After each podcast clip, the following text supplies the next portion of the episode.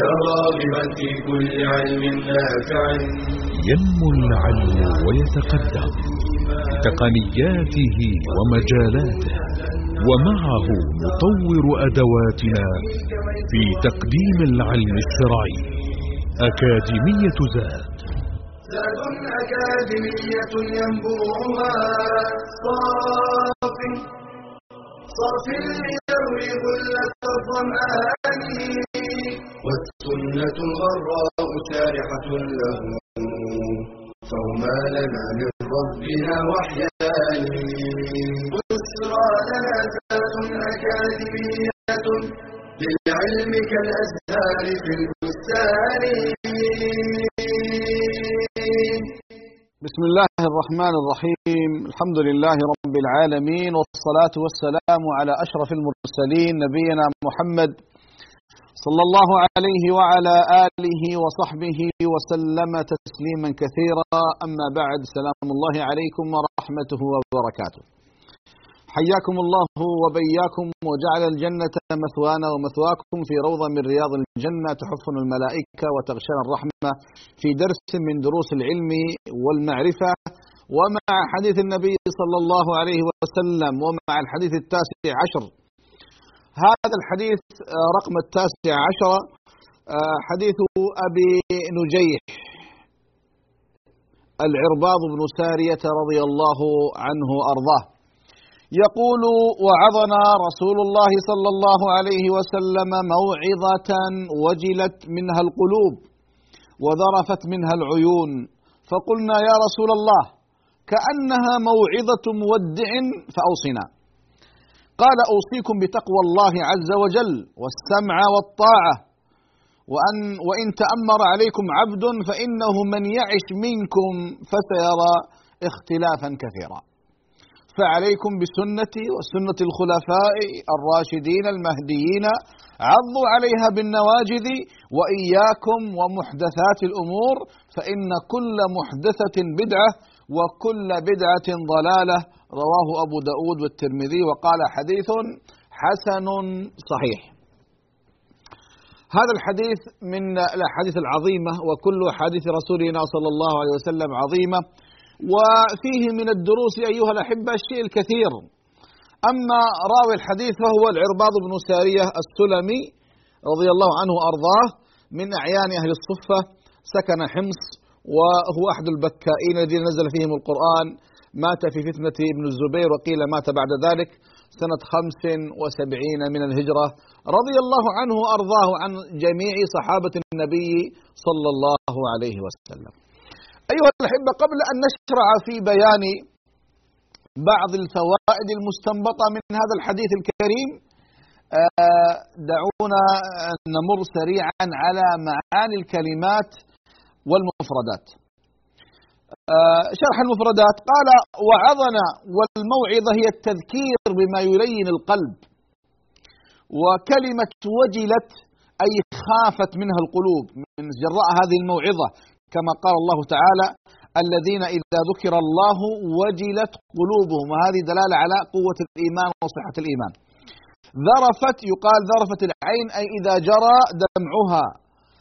وكأنها أي كانت هذه الموعظة موعظة مودع وذلك لتأثيرها في إلقائها وفي موضوعها وفي هيئة الواعظ لأن كل هذا مؤثر فتأثير المواعظ له أسباب منها الموضوع وحال الواعظ وانفعاله سنتكلم عن هذه بإذن الله سبحانه وتعالى.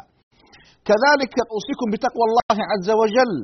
هذه الوصية مأخوذة من قول الله تعالى ولقد وصينا الذين أوتوا الكتاب من قبلكم وإياكم أن اتقوا الله فتقوى الله أيها الأحبة كما يقول المصنف رأس كل شيء ومعناها طاعة الله بامتثال أمره واجتناب نهيه على علم وبصيرة. قوله والسمع والطاعة أي لولاة الأمر. وخصهم بالذكر بعد ذكر التقوى مع أنه من تقوى الله لأهميته لأهميتهما ولخطر التمرد على ولاة الأمر. فإن استتباب الأمر الأمر الأمر لولي الأمر دلالة على استتباب الأمن بإذنه تعالى للمجتمع كاملا. قال وإن تأمر عليكم عبد أي صار عبد أمير عليكم يحكمكم. فإنه من يعش منكم أي تطول به الحياة. فسيرى اختلافا كثيرا أي في العقيدة وفي العمل وفي المنهج. قال فعليكم بسنتي أي الزموها والمراد بالسنة هنا الطريقة التي هو عليها صلى الله عليه وسلم. فلا تبتدعوا في دين الله عز وجل ما ليس منه ولا تخرجوا عن شريعته. وسنة الخلفاء الراشدين الذين يخلفون رسول الله صلى الله عليه وسلم في أمته. وعلى رأسهم أبو بكر رضي الله عنه الصديق ثم عمر ثم عثمان ثم علي. رضي الله عنهم أجمعين. المهديين وهي صفة لهؤلاء الصحابة رضوان الله عليهم صفة مؤكدة لما سبق لأنه يلزم من كونهم راشدين أن يكونوا مهديين إذ لا يمكن رشد إلا بهداية. عضوا عليها بالنواجذ أي على سنة وسنة الخلفاء والنواجذ أقصى الأضراس.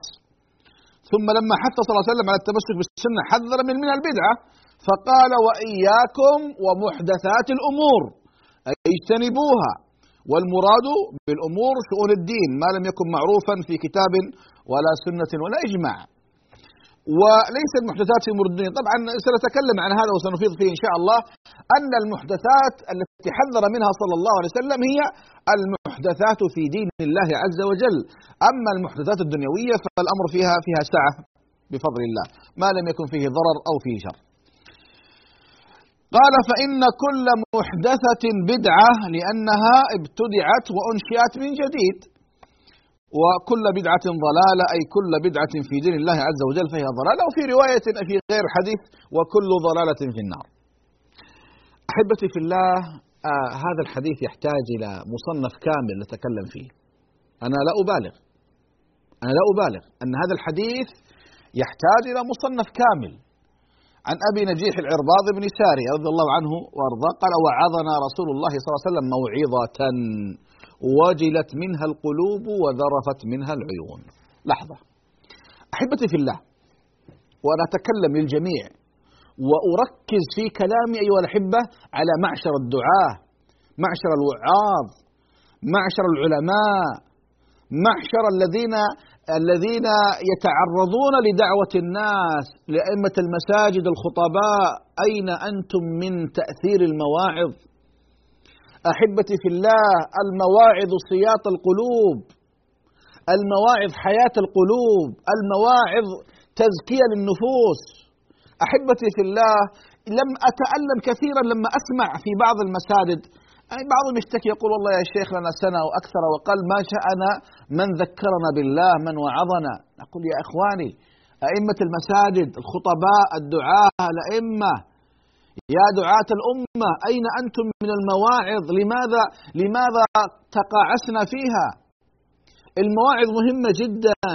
وانظر إلى هدي الرسول صلى الله عليه وسلم كيف كان يتخول الصحابة بالموعظة. ثم هذه الموعظة ما تكون جافة. لا تكون جافة أيها الأحبة. هذه الموعظة تكون من القلب.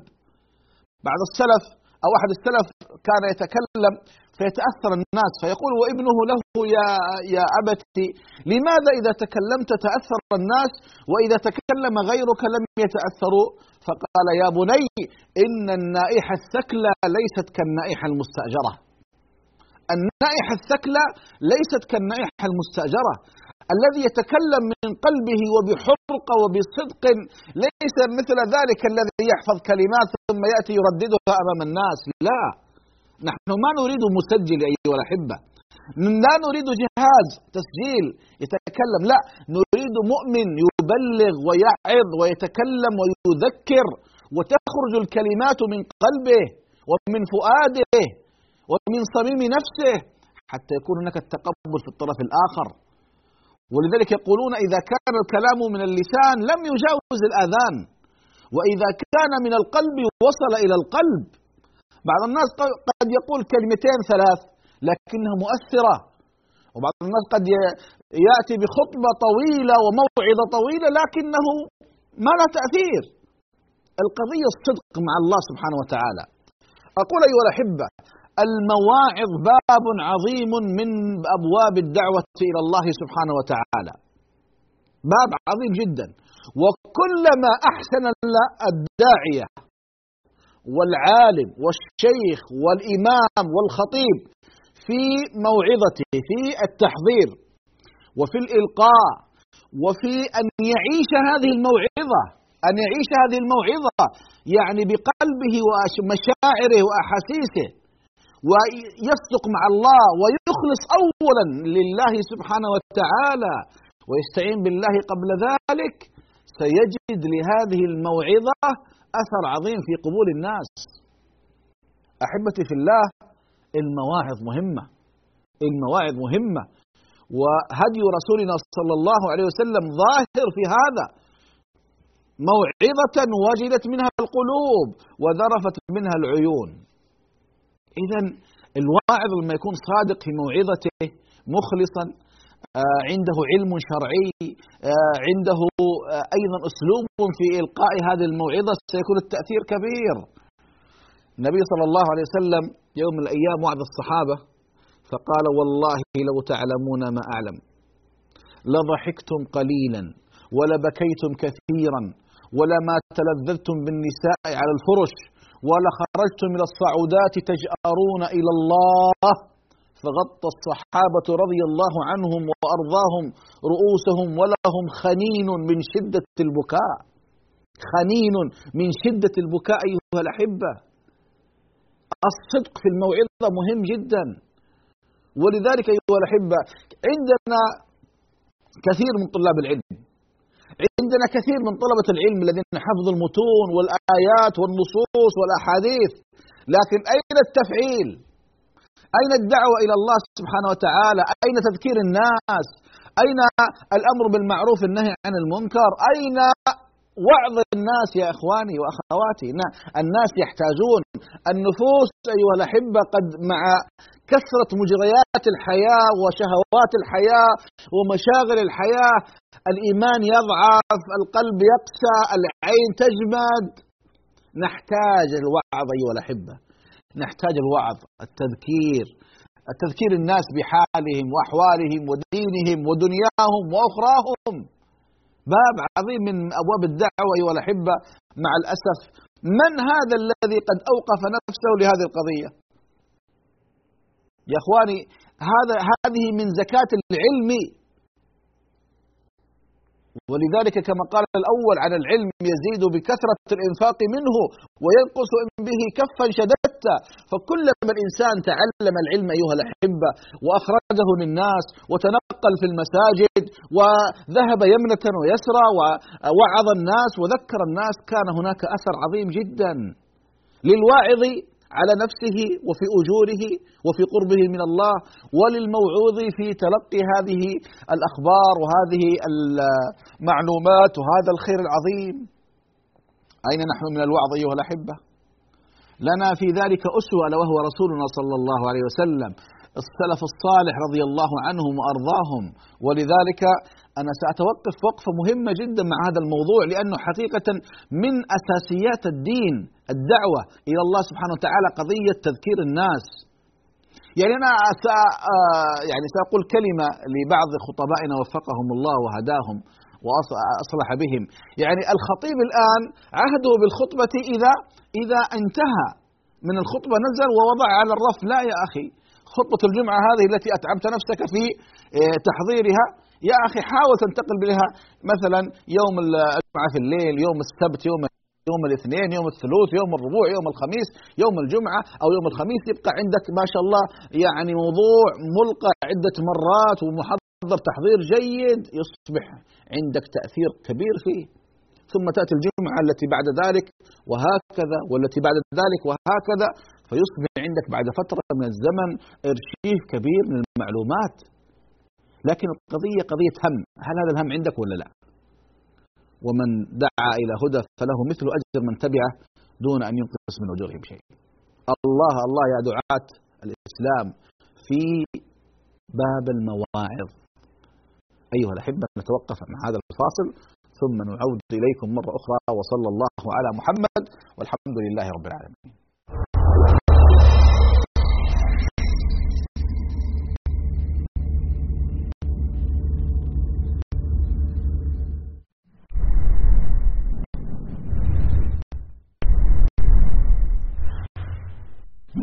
عماد الدين. ثاني أركان الإسلام ومبانيه العظام. أول ما يحاسب عليه العبد يوم القيامة. صلة بين العبد وربه. فضائل سامية وخصال عالية. اجتمعت في عبادة واحدة. إنها الصلاة. كما أنها تمحو الخطايا. قال عليه الصلاة والسلام أرأيتم لو أن نهرا بباب أحدكم يغتسل منه كل يوم خمس مرات. هل يبقى من درنه شيء؟ قالوا لا يبقى من درنه شيء. قال فذلك مثل الصلوات الخمس. يمحو الله بهن الخطايا وتبعد الإنسان عن الوقوع في المعاصي والمنكرات. قال تعالى إن الصلاة تنهى عن الفحشاء والمنكر. فكيف لعاقل أن يرد كل هذه الهدايا والعطايا ويعرض نفسه لسخط الله وعذابه؟ فقد توعد الله المتهاون في أدائها فقال فخلف من بعدهم خلف أضاعوا الصلاة واتبعوا الشهوات فسوف يلقون غيا. وحين يسأل أهل النار عن سبب دخولهم فيها يكون أول جوابهم. قالوا لم نك من المصلين. لذا جعل النبي صلى الله عليه وسلم بين الرجل وبين الكفر ترك الصلاة. قال الإمام ابن القيم رحمه الله لا يختلف المسلمون أن ترك الصلاة المفروضة عمدا من أكبر الكبائر وأن إثمه عند الله أعظم من إثم قتل النفس وأخذ الأموال. ومن إثم الزنا والسرقة وشرب الخمر وأنه متعرض لعقوبة الله وسخطه وخزيه في الدنيا والآخرة. فدين بلا صلاة كبيت بلا عماد. فإنها ميزان النجاة وسبيل الفلاح. فاحرص على إقامتها وسلامتها. واتقوا يوما ترجعون فيه إلى الله. ثم توفى كل نفس ما كسبت وهم لا يظلمون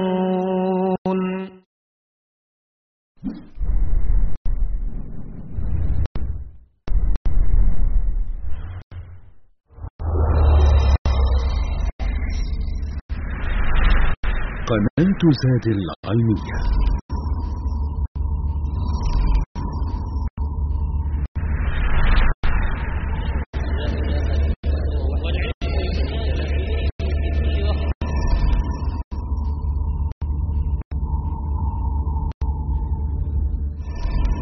والآن على قمر سيلسات عرب سات عبر التردد التالي.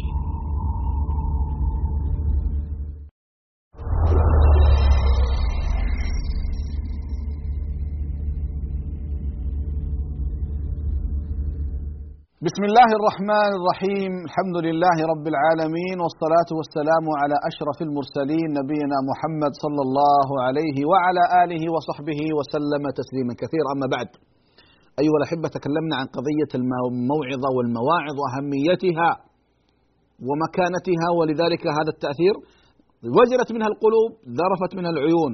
قلنا يا رسول الله الآن انظروا الآن ثمرة الموعظة ثمرة الموعظة الصادقة يا أحبابي. فقلنا يا رسول الله كأنها موعظة مودع. صدق الواعظ صدق الداعية صدق المعلم صدق الشيخ سيرتبط به أثر على المدعو. ولذلك النبي صلى الله عليه وسلم كان يقول حتى لما يصلي بالناس ها صلوا صلاة مودع أقبلوا على الله بقلوبكم صلوا صلاة مودع. إنه هذه الدنيا ما هي استقرار يا أحبابي. هذه الدنيا مرحلة ثم نودعها. فنلقى الله سبحانه جل في علاه كأنها موعظة مودع يا رسول الله فأوصنا والإنسان أيها الأحبة دائما يأخذ يستوصي العلماء وال وال وال والمعلمون وأهل الفضل وأهل الخبرة وأهل العلم. يستزيد يستزيد من من الخير. وهكذا الصحابة أوصنا يا رسول الله. من أعظم الوصايا. بل أعظم وصية يا إخواني على الإطلاق؟ أعظم وصية على الإطلاق تقوى الله. أول ما بدأ بها وفي نصوص كثيرة أيها الأحبة. أوصيكم بتقوى الله تعالى. أوصيكم بتقوى الله تعالى. ولقد ولقد وصينا الذين أوتوا الكتاب من قبلكم وإياكم أن اتقوا الله. هي وصية الله يا أحبابي للأولين والآخرين. لكل الذين خلقهم الله للمكلفين اتقوا الله. اجعلوا بينكم وبين عذاب الله وقاية بامتثال أمره واجتناب نهيه. هذه التقوى أيها الأحبة. التقوى تكلم فيها العلماء كثيرا وصنفوا فيها كثيرا. ونجد أن القرآن الكريم أيها الأحبة ذكر التقوى وأهل التقوى ودار المتقين في آيات كثيرة جدا. التقوى مفتاح لكل خير. مفتاح لكل خير في الدنيا ومفتاح لكل خير في الآخرة. وعكس التقوى أيها الأحبة الذنوب والمعاصي. الذنوب والمعاصي هذه هي عدوة التقوى. فالإنسان الذي يتقي الله عز وجل يترك الذنوب يترك المعاصي يترك ما حرم الله عز وجل. فالتقوى في جهة وما حرم الله في جهة. فصاحب الذنب والذنب والمعصية وصاحب الموبقة وصاحب الكبائر وصاحب المعاصي هو من أبعد الناس عن تقوى الله سبحانه وتعالى. فالتقوى أيها الأحبة هي وصية الله للأولين والآخرين لجميع المكلفين. ولقد وصينا الذين أوتوا الكتاب من قبلكم وإياكم أن اتقوا الله. اجعلوا بينكم وبين عذاب الله وقاية. رضي الله عن أبي الحسن علي بن أبي طالب رضي الله عنه وأرضاه حينما سئل قام مرة يخطب في الكوفة فسئل عن التقوى. فقال التقوى هي الخوف من الجليل والعمل بالتنزيل. والقناعة بالقليل والاستعداد ليوم الرحيل. هذه الأمور أربعة هي أبرز معالم التقوى. هذا تلميذ مدرسة النبوة رضي الله عنه وأرضاه. الخوف من الجليل الخوف من الله سبحانه وتعالى. طبعا الخوف الذي لا يؤدي إلى قنوط يؤدي إلى عمل يؤدي إلى حب. يؤدي إلى تعلق بالله سبحانه وتعالى، يؤدي إلى مسارعة في الأعمال الصالحة، يؤدي إلى مراقبة الله عز وجل، الخوف من الجليل، العمل بالتنزيل بالكتاب والسنة، وما آتاكم الرسول فخذوه وما نهاكم عنه فانتهوا، انتبه. عمل بالكتاب والسنة. القناعة بالقليل، لماذا؟ لأن الدنيا أيها الأحبة كارثة الدنيا. الدنيا أيها الأحبة إذا إذا إذا شرقنا بحبها وسكرنا بحبها ضيعت الآخرة. كما يقول عبد الله بن عمر إن مثل الدنيا والآخرة كمثل رجل له زوجتان إن أرضى واحدة أسخط الأخرى.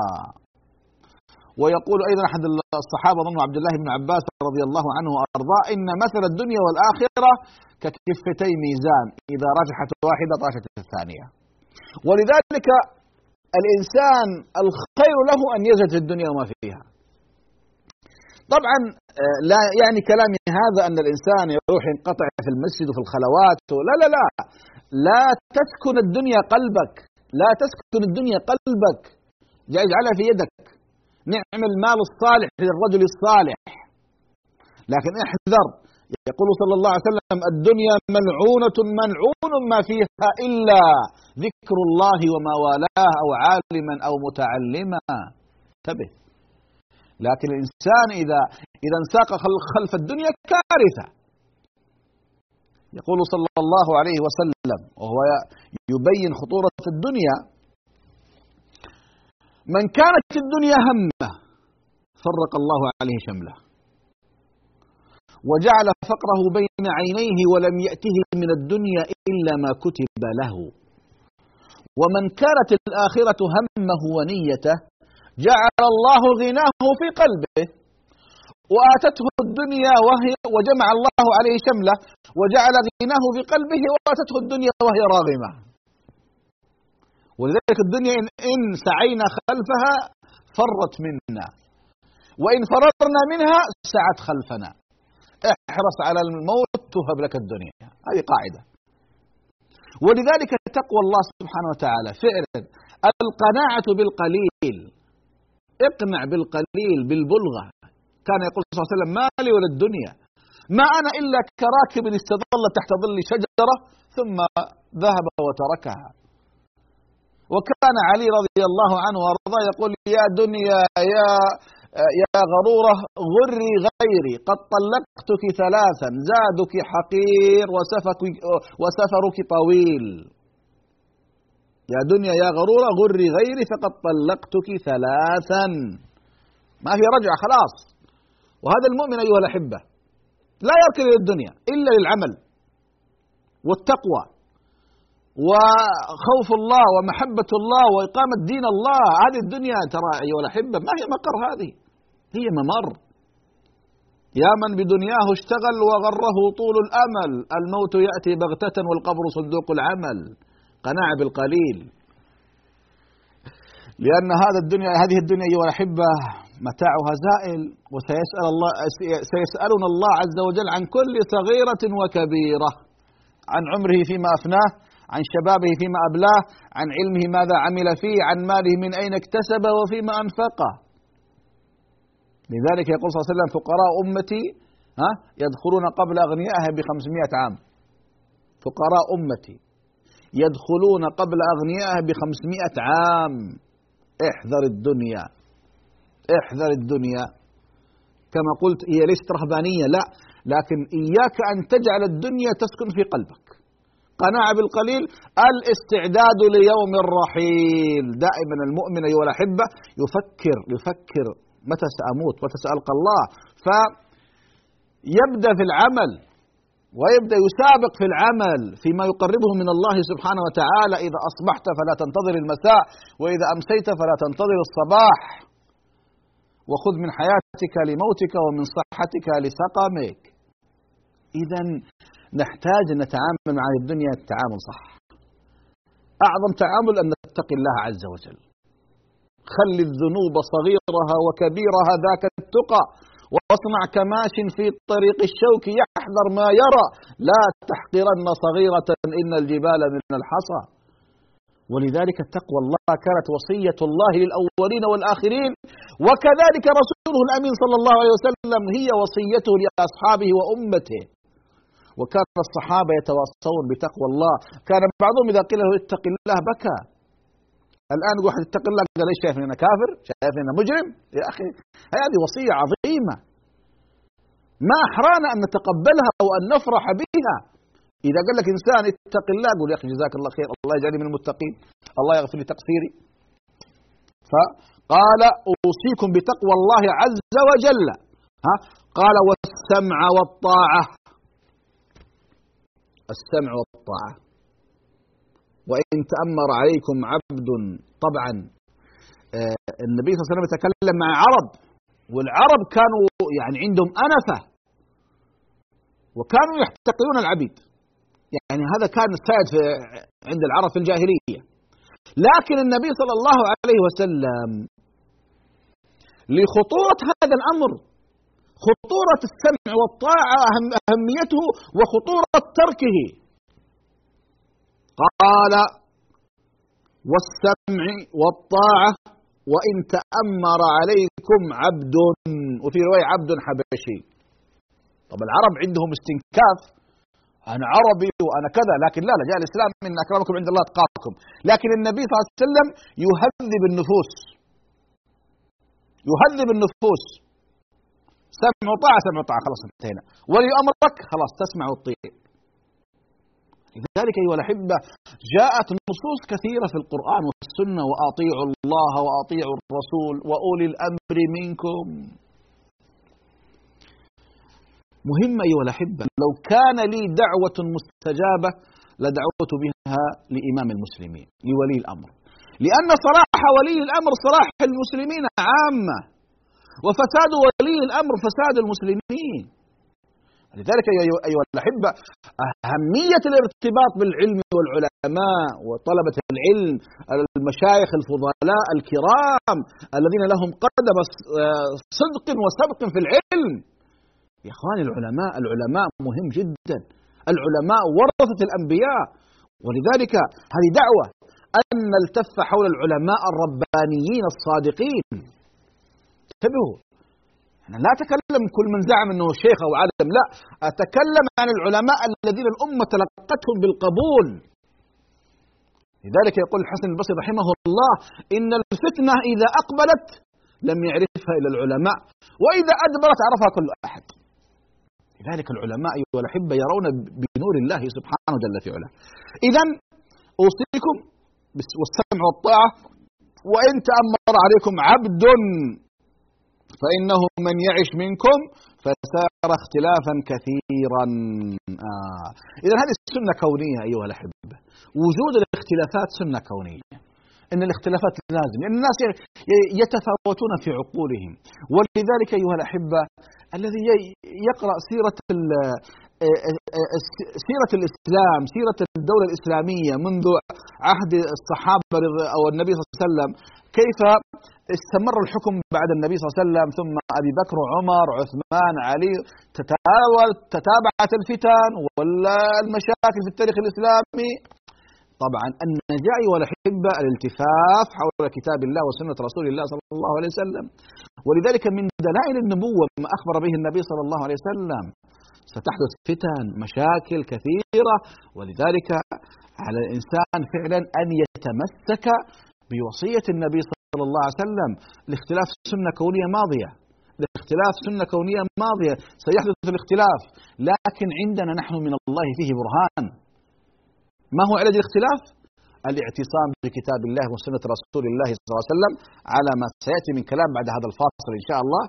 فأيها الأحبة نتوقف مع هذا الفاصل إن شاء الله. ثم نعود إليكم لنكمل حديثنا في هذا الموضوع. وصلى الله على محمد والحمد لله رب العالمين.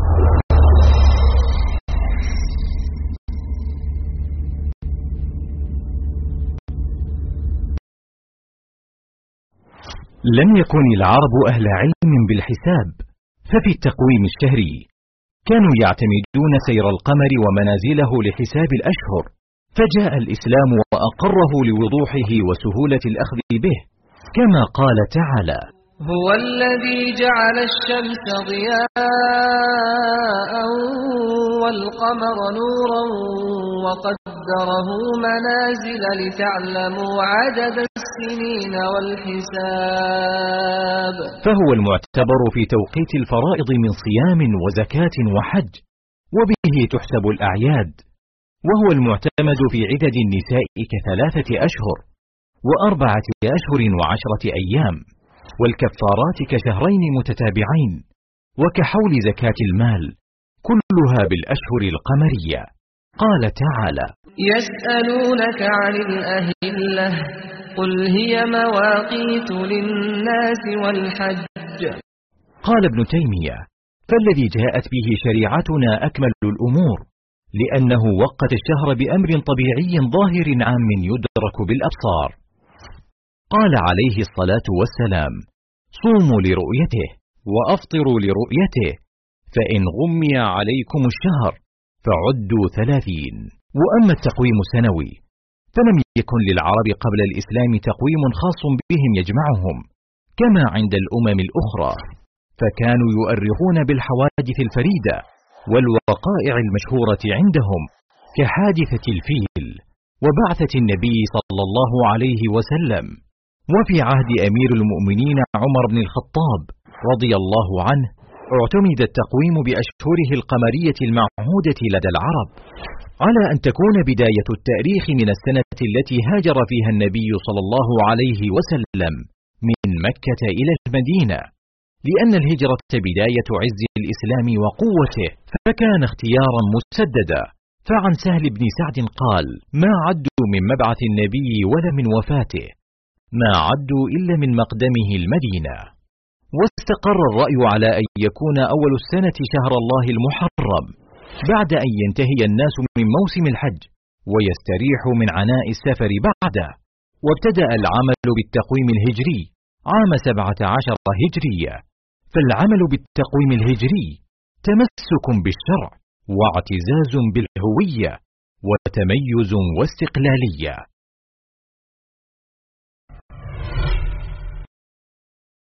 رياض الأصالة زاد المنى تضيء الليالي وتمحو الدجى تفوح بطيب الكتاب المبين على نسمات الهدى والصفاء على نسمات الهدى والصفاء سبيل الرشاد بشير العباد رحيق الشهاد وقطر الندى. يزداد زاد العلا والدنا يزاد الحياة وزاد التقى. يزاد الحياة وزاد التقى. مشاعل خير تنير البلاد مناهل تروي أنين الجوى. إذا هزني الشوق نحو السنا قناتي يزاد رفيق السرى. يزاد رفيق السرى.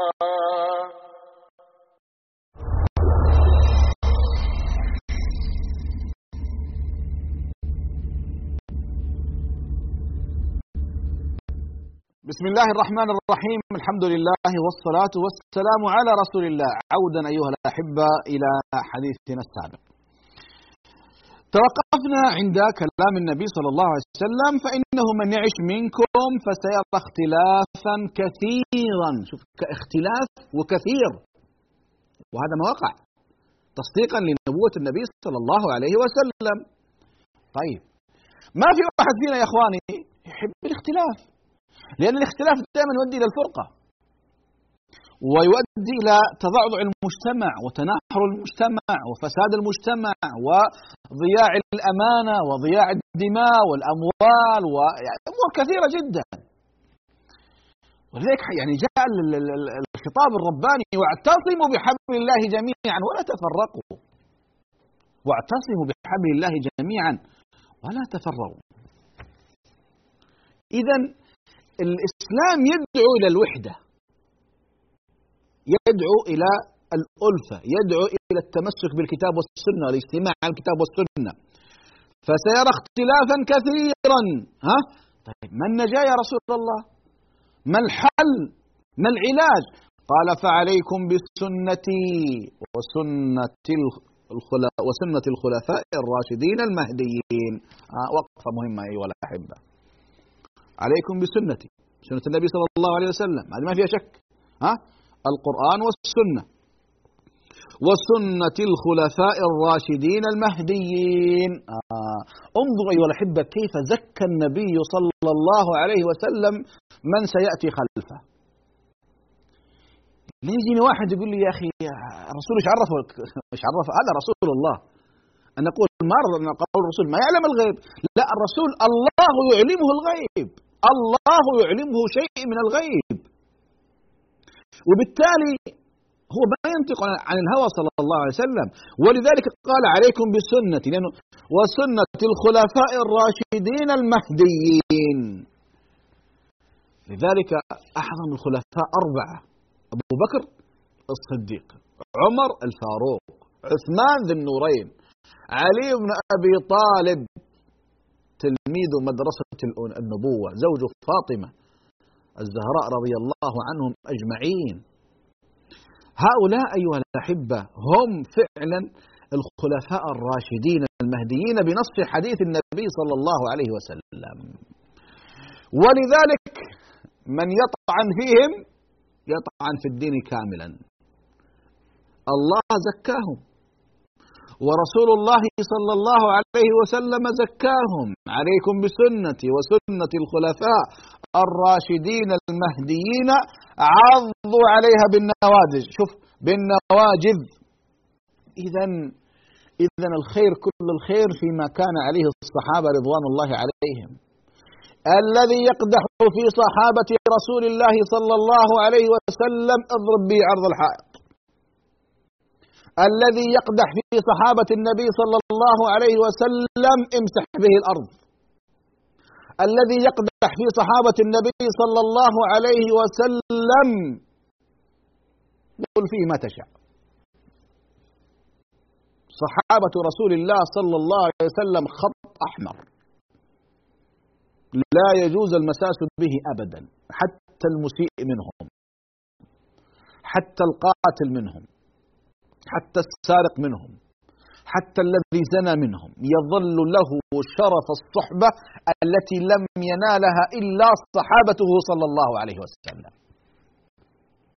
ولذلك أي منتقد للصحابة أو يسب الصحابة أو يلعن الصحابة فهو كما يقول والعياذ بالله فهو زنديق من الزنادقة. خذوها. إلا صحابة رسول الله صلى الله عليه وسلم. بل ذهب من العلماء من كفر من من من لعن الصحابة وانتقدهم وسبهم وشتمهم. إذا كان أعظم أعظم رجل في الأمة بعد رسول الله صلى الله عليه وسلم أبو بكر وثم عمر ومع ذلك يأتي بعض المتخلفين والمنحرفين والحمقى والكفرة والعياذ بالله يلعنونهم صباحا ومساء. أي دين هذا؟ أي دين؟ أي دين؟ يسمح أن ننتقص أعظم الناس بعد رسول الله صلى الله عليه وسلم. والله ما نرضى بهذا. ولو أن تسيل دماؤنا والله ما نرضى بهذا. هناك أحد أعظم بعد رسول الله صلى الله عليه وسلم في هذه الأمة بعد الصحابة العشرة المبشرين بالجنة وصحابة رسول الله صلى الله عليه وسلم. لا. ولذلك جاءت التزكية. التزكية. قضية قضية الصحابة نترضى عنهم وندعو لهم ونزكيهم ونتقرب إلى الله بحبهم. أما ما يفعله كثير من المنحرفين عقديا والذين خرجوا ومرقوا من الدين لا نرضى بهذا أبدا. لا نرضى به أبدا. ولذلك قالوا عضوا عليها بالنواجذ. النبي صلى الله عليه وسلم يقول افترقت اليهود على إحدى وسبعين فرقة وافترقت النصارى على ثنتين وسبعين فرقة. وستفترق أمتي على ثلاث وسبعين فرقة كلها في النار إلا واحدة. من هم يا رسول الله؟ قال من كان على ما كنت عليه أنا وأصحابي. ها؟ أصحابي. وأنا وأصحابي. أصحاب النبي صلى الله عليه وسلم رضي الله عنهم وأرضاهم أجمعين. لله در ابن المبارك. عبد الله بن المبارك. أمير المؤمنين في الحديث لما سئل أيهما أعظم عمر بن عبد العزيز أم معاوية بن أبي سفيان رضي الله عنه وأرضاه؟ قال ومن عمر بن عبد العزيز؟ مع اعترافنا بفضله قال إن التراب الذي في أنف معاوية خير من كذا وكذا مثل عمر بن عبد العزيز. انظروا كيف توقير العلماء للصحابة. دون انتقاص في شخصية عمر رضي الله عنه وأرضاه عمر بن عبد العزيز. لا. لكن هذا رفع مكانة الصحابة رضي الله عنهم وأرضاه وخاصة معاوية الذي كثير من المفتونين والمنحرفين والحمقى ينال من معاوية رضي الله عنه وأرضاه خال المؤمنين وكاتب الوحي والذي دعا له النبي صلى الله عليه وسلم والذي أثنى عليه والذي قال أول من من يقاتل البحر مغفورا لهم وهو أول من قاتل في البحر مع مع الجيش الذي كان معه. يعني له فضائل عظيمة ثم يأتي من ينتقص معاوية رضي الله عنه وأرضاه. اذا كل هذه من مخلفات الاستشراق والذين دخلوا في الدين ما يعرفون شيء أصلا. ولذلك الرسول يقول سنة الخلفاء الراشدين المهديين عضوا عليها بالنواجذ. وإياكم ومحدثات الأمور. إياكم انتبهوا. تمسكوا بالدين بسنة النبي صلى الله عليه وسلم واحذروا من شيء يخالف الدين. ما هو؟ البدع. البدع. ابن القيم رحمه الله يقول إن الشيطان يكيد لابن آدم حتى لا يسلم. فيجعله في الكفر. فإذا أسلم حاول أن يسحبه إلى الشرك. فإذا لم يفلح حاول أن يسحبه إلى البدع. فإذا لم يفلح حاول أن يسحبه إلى الكبائر. فإذا لم يفلح حاول أن يسحبه إلى الصغائر. فإذا لم يفلح حاول أن يسحبه إلى المكروهات. إذا لم يفلح حاول أن يسحبه إلى المباحات. استكثار منها.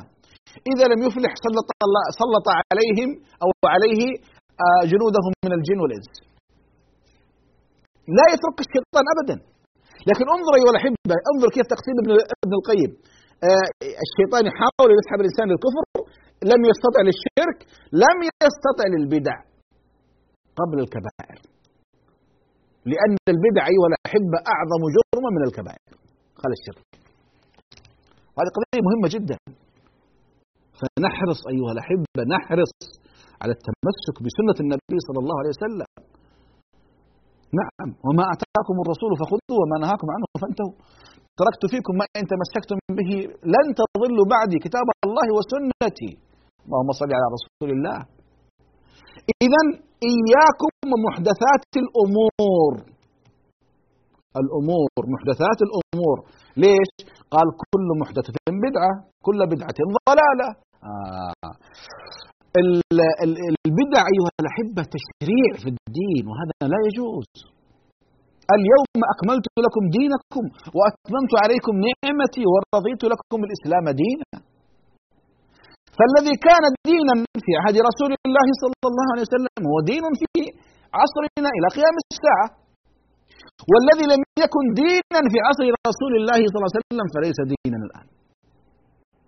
ولذلك مر معنا في لقاء سابق أيها الأحبة قول النبي صلى الله عليه وسلم من عمل عملا ليس عليه أمرنا فهو رد.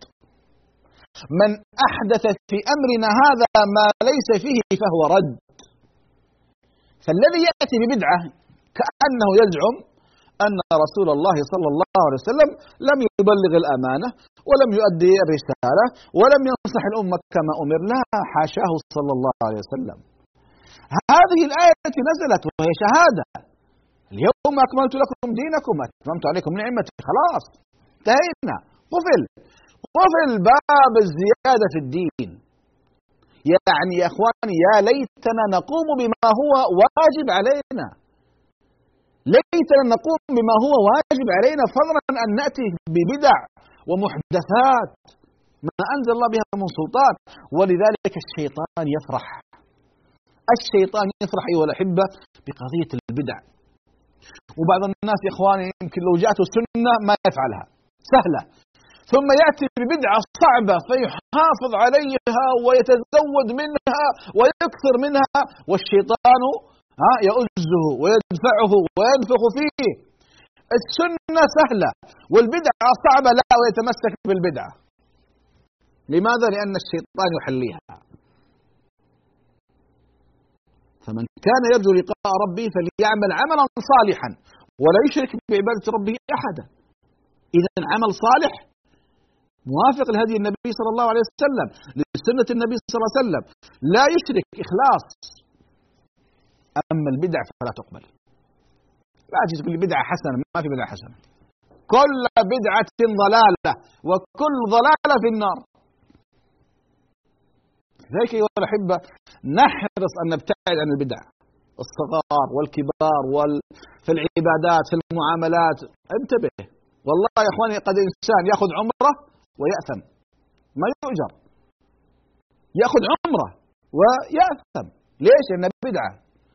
العمرة فيها بدعة؟ نعم.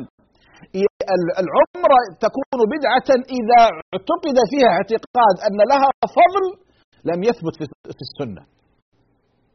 بعض الناس يأتي ببدع. عبادات معروفة. لكن يضع لها أجور وفضائل لم تثبت عن النبي صلى الله عليه وسلم بدعة وهذا العمل رد على صاحبه. لماذا؟ لأنه ليس موافق لهدي النبي صلى الله عليه وسلم. إذا أحبتي في الله فعلا التمسك بكتاب الله وسنة رسول الله صلى الله عليه وسلم هو النجاة. عليكم بسنتي وسنة الخلفاء الراشدين المهديين عضوا عليها بالنواجد بالنواجد وإياكم ومحدثات الأمور. أسأل الله سبحانه وتعالى بأسمائه وصفاته أن يجعلنا جميعا مفاتيح للخير مغاليق للشر. وأن يعلمنا ما ينفعنا وأن ينفعنا بما علمنا. أسأله سبحانه وتعالى أن يشفي مرضانا ومرضى المسلمين وأن يرحم موتانا وموتى المسلمين وأن يرزقنا علما نافعا ورزقا واسعا وشفاء من كل داء. وصلى الله على محمد وعلى آله وصحبه وسلم. والحمد لله رب العالمين. يا راغبا في كل علم نافع؟ متطلعا لزيادة الإيمان. وتريد سهلا النوال ميسرا يأتيك ميسورا بأي مكان. زاد زاد أكاديمية ينبوعها. صاف صاف ليروي غلة الظمآن. والسنة الغراء له. فهما لنا من ربنا وحيان. بشرى ثلاثة أكاديمية للعلم كالأزهار في البستان.